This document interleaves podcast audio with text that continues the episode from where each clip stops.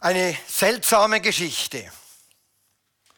Jesus befindet sich in einem heidnischen Umfeld und es kommt zu dieser Begegnung mit diesem Dämonenbesessenen sowie mit den Leuten aus dieser Gegend.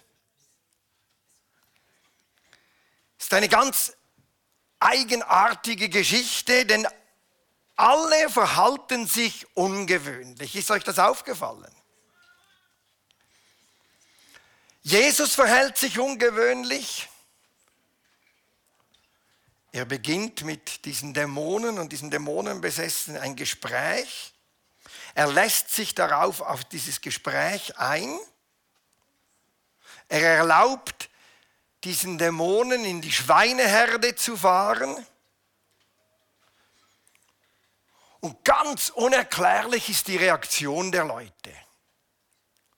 Statt, wie wir es gesungen haben, sich zu freuen,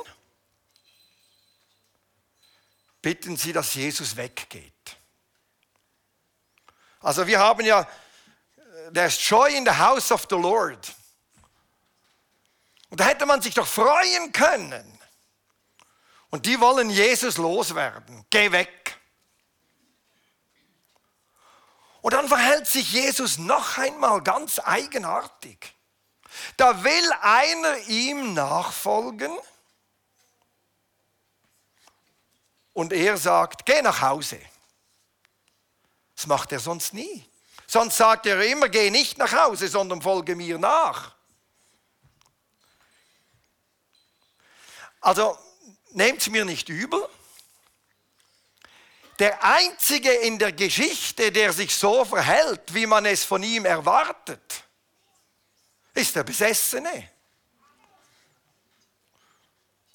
Oder das ist ungefähr der Einzige, der das macht, was wir von einer Person denken, die besessen ist.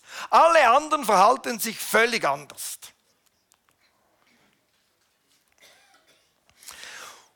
Im Zentrum der Geschichte steht auch dieser Besessene. Und ihn nehmen wir ein bisschen unter die Lupe. Ja ganz offensichtlich so, die Geschichte ist in ein Vorher und in ein Nachher aufgeteilt. Und dann wollen wir einige Schlussfolgerungen daraus mal ziehen. Schauen wir uns das Vorher an. Der Mann, der hier Jesus entgegenkommt, den würden wir vor seiner Heilung eher mit einem Tier vergleichen. Er wird uns beschrieben als ein Mann, der nicht mehr zu Hause wohnt. Also er ist entwurzelt. Zudem wohnt er in den Gräbern. Wisst ihr, er ist schon mehr zu den Toten gezählt, wird er gezählt, als zu denen, die noch leben. Er irrt durch die öden Gegenden. Er war unberechenbar in seinem Verhalten. Und nicht einmal die Fesseln, die man ihm anlegte, konnten ihn halten. Er hat sie zersprengt. Aber nicht in einem befreienden Sinn, sondern in einem zerstörerischen Sinn hat er sie gesprengt. Und um das Maß voll zu machen, er war unbekleidet und er schrie laut.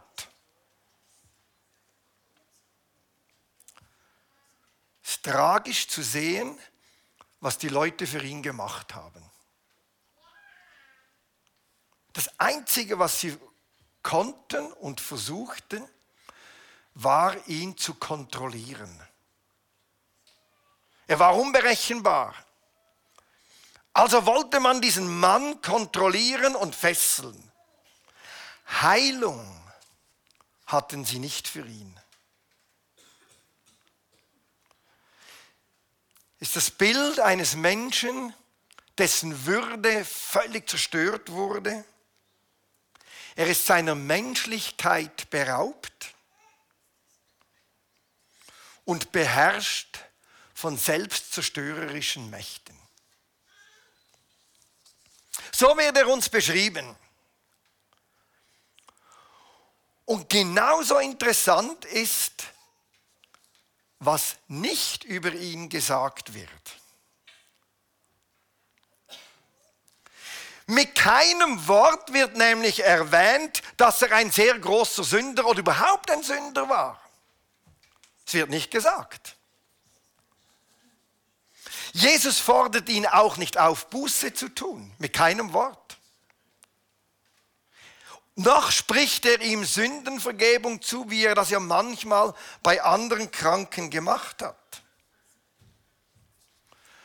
Überhaupt, und da könnt ihr mir vertrauen, ich habe es nachgeschaut, in keinem der Evangelien wird ein Besessener aufgefordert, sich von seinem Verhalten zu trennen, Buße zu tun oder in irgendeiner Form verantwortlich für seinen Zustand gemacht. Es wird noch spannender. In keinem der Berichte in den Evangelien und auch später nicht werden diese Menschen in Bezug zu okkulten Praktiken gesetzt. In keinem. Das gab es im Neuen Testament, okkulte Praktiken, aber diese Menschen mussten Buße tun. Denen hat man keine Dämonen ausgetrieben. Vielleicht kennt ihr den einen, Simon Magnus aus der Apostelgeschichte. Der musste einfach Buße tun und die Sache war geklärt. Alle Besessenen werden in der Bibel als Opfer dargestellt. Es sind Menschen, die von etwas gegen ihren Willen beherrscht werden und ihre Menschlichkeit wird zerstört und sie sind ihrer Würde beraubt. Das ist das Vorher. Nun, nach der Heilung wird unglaublich spannend, wie das weitergeht. Schauen wir mal das Nachher an. Nachher heißt es, Jesus schickte ihn in seine Familie zurück, nach Hause. Er, der kein Zuhause mehr hatte, wurde nach der Heilung wieder nach Hause geschickt. Er hat wieder ein Zuhause. Während er vorher nackt herumlief, war er nachher bekleidet. Während er vorher wild gestikulierte und schrie, saß er nachher vernünftig bei den Füßen von Jesus. Das Bild eines Lehrers und eines Schülers. Er war lernfähig.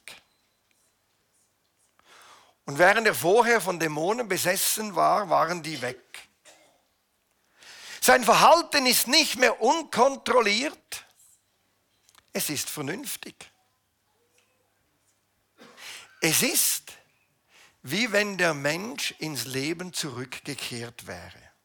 Nicht nur ins Leben, auch in die Gemeinschaft mit den anderen Menschen.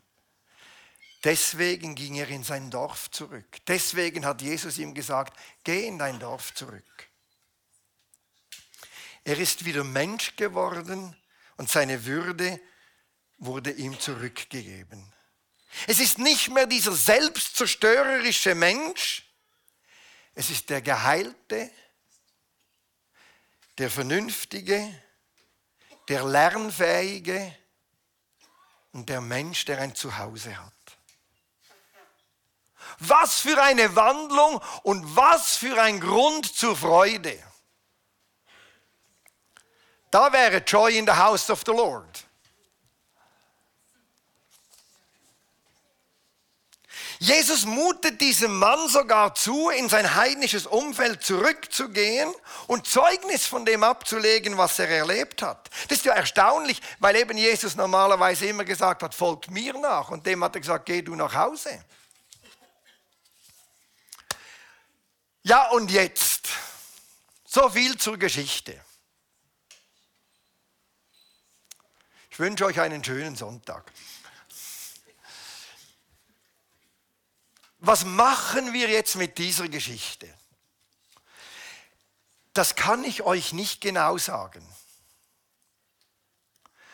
Aber ich kann euch sagen, was die Geschichte mit mir macht. Das ist ja nicht das Gleiche. Oder was ich mit der Geschichte mache, ist eine Sache, aber was sie mit mir macht, ist eine ganz andere Sache. Ich gebe euch ein paar Sachen, das, was es mit mir gemacht hat, was für mich so Schlussfolgerungen sind. Das Erste, was mir klar wurde, war, das Dämonische manifestiert sich als zerstörerisch und kontrolliert den Menschen gegen seinen Willen. Diese Menschen sind Opfer und nicht Täter. Das ist ganz wichtig. Denen noch zu sagen, dass sie selber verantwortlich für ihren Zustand sind, ist lieblos und zynisch. Er ist auf Hilfe angewiesen.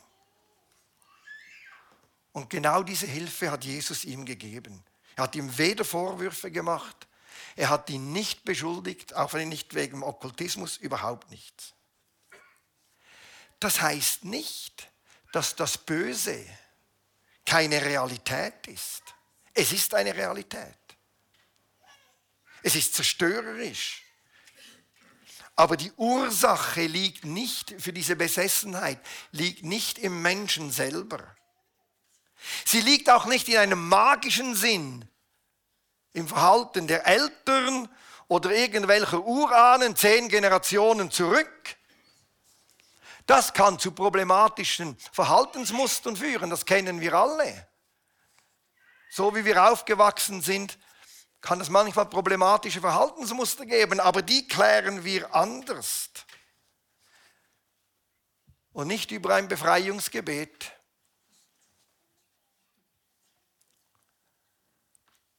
Das Zweite, was es mit mir gemacht hat, wo Sünde im Spiel ist, da müssen Menschen nicht von Dämonen befreit werden. Da müssen, wir Buße tun. Da müssen wir umkehren.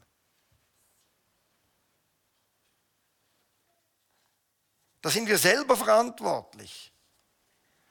Und das Dritte, was mir aufgefallen ist, hängt mit dem Ersten zusammen. Diese Menschen, die von Dämonen befreit werden in der Bibel, das sind Menschen, die auf eine traumatische Art und Weise unter dem Bösen in dieser Welt leiden. Ihnen hat man eben die Würde genommen, die ganze Menschlichkeit. Sie sind eben Opfer. Ich glaube, heute würden wir diese Menschen als Menschen erkennen, die von Gewalt vielleicht traumatisiert sind, Krieg, häusliche Gewalt, Missbrauch oder Menschen, die in ihrer ganzen Persönlichkeit gequält werden. Und so gesehen brauchen diese Menschen Heilung. Sie, sie leiden unter dem Bösen, unter dem wirklich Bösen in dieser Welt. Und ich vermute, da wo viel Gewalt war, und das war ja eine Zeit, in der viel Gewalt war, sehr viel Gewalt. Da kommt das auch stark zum Vorschein. Ich glaube, das sind wirklich traumatisierte Menschen und die brauchen Heilung. Die müssen die Sicherheit wieder erhalten, dass sie Würde haben vor Gott und in der Gemeinschaft. Und das Letzte, was diese Geschichte mit mir gemacht hat, unsere Aufgabe ist es nicht dafür zu sorgen, dass die Menschen sich kontrolliert und berechenbar benehmen. Das ist nicht unsere Aufgabe. Unsere Aufgabe ist, Menschen Heilung zu geben, ihnen ihre Würde zu geben. Wir wollen den Menschen nicht einfach noch Ketten anlegen, damit sie immerhin einigermaßen kontrolliert durch, unsere, durch die Gegend laufen und möglichst wenig Schaden anrichten. Das ist schon gut, wenn man möglichst wenig Schaden anrichtet. Aber nicht bei diesen Menschen. Da geht es um Heilung, da geht es um Würde, da geht es um Befreiung. Und diese Befreiung, die geschieht, indem wir mit Menschen beten, indem wir sie seelsorgerlich begleiten und indem wir sie therapeutisch, dass sie sich therapeutisch begleiten lassen. Das fließt ineinander hinein. Und genau das hat ja Jesus gemacht. Er hat gebetet, er hat ihm seine Würde gegeben, er hat ihm geholfen, in die Gemeinschaft integriert zu werden. wieder da anschließen zu können, wo er nicht mehr dabei war. All das führte ja zu dieser Heilung. Und das ist unsere Aufgabe als Gemeinde.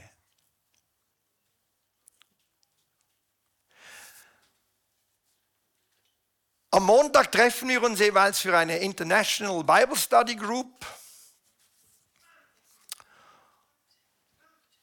Und diesen Montag waren wir zu dritt.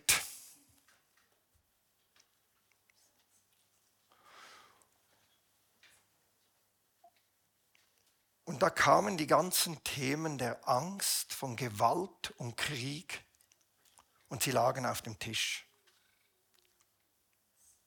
Das ist zerstörerisch. Wie viele Menschen erholen sich kaum von diesen Sachen. Ich war einmal im Benin und auf, am Ende meines Einsatzes im Benin war ich bei einem Schweizer Ehepaar. Er hat fürs DEZA gearbeitet, Entwicklungshilfe. Und er kam aus der Zentralafrikanischen Republik, für einen, wo er einen kurzen Einsatz gemacht hatte, zurück. Und hat gesagt, ich war in einer Bürgerkriegssituation. Kindersoldaten. Er hat mir in die Augen geschaut und gesagt, das wird mindestens drei Generationen dauern, bis diese Narben nur annähernd verheilt sind. Die Leute sind so traumatisiert. Wenn du mit zehn Jahren, mit elf Jahren als Kindersoldat eingezogen wirst. Und er hat gesagt, ich weiß nicht, wie ihnen helfen. Das ist das Böse. Das ist dämonisch. Wenn Menschen so traumatisiert sind von Gewalt, psychischer Gewalt, sexueller Gewalt, physischer Gewalt und so leiden gegen ihren Willen. Und ich weiß von Psychiatern, die sagen, es gibt eine Dimension in der Therapie, wo wir anstehen. Und da müssen wir zusammenarbeiten und Heilung bringen. Und wir beten und wir übernehmen Verantwortung, seelsorgerlich und therapeutisch. Aber nie, nie sind diese Menschen Täter. Sie sind immer Opfer. Und Jesus wusste das. Und als mir das bewusst wurde, im Lesen dieser Geschichte und dann, als ich all die anderen Geschichten gelesen habe, hat sich bei mir viel verändert. Es geht nicht um magisch irgendwelche Geister aufzuspüren und so, sondern es geht darum, Menschen zu helfen, die konkret zerbrochen sind und die keine Würde mehr haben in dieser Gesellschaft, weil sie nicht können. Und deswegen ziehen wir am gleichen Strang mit der Medizin, mit der Psychotherapie. Wir ziehen am gleichen Strang. Ich bitte euch nun im Lichte dieser Geschichte noch einmal darüber nachzudenken. Über das, was Eli am Anfang gefragt hat. Ja, habe ich schon mal das Gefühl gehabt, ich selber könnte von einem Dämon besessen sein oder man hat schon das Gefühl gehabt, jemand anders sei von einem Dämon besessen. Und überlegt euch das im Lichte dieser Geschichte noch einmal. Und dann machen wir es so, wer Angst hat,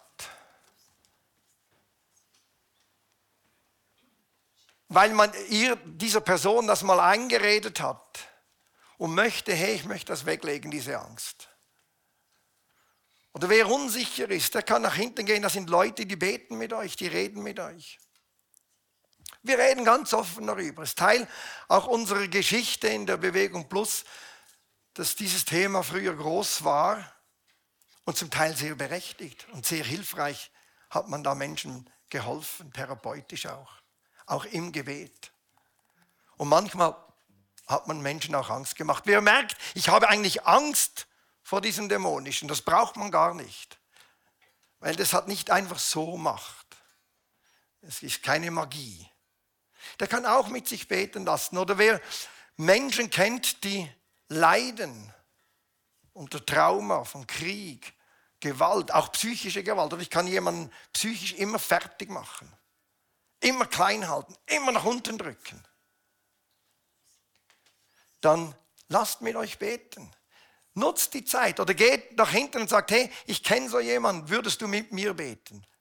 Und wenn zu wenig Leute hinten sind, die mit euch beten, dann kommen noch andere und beten. Wir wollen eine heilende Gemeinschaft sein, in der Menschen erfahren, wir sind erlöst vom Bösen.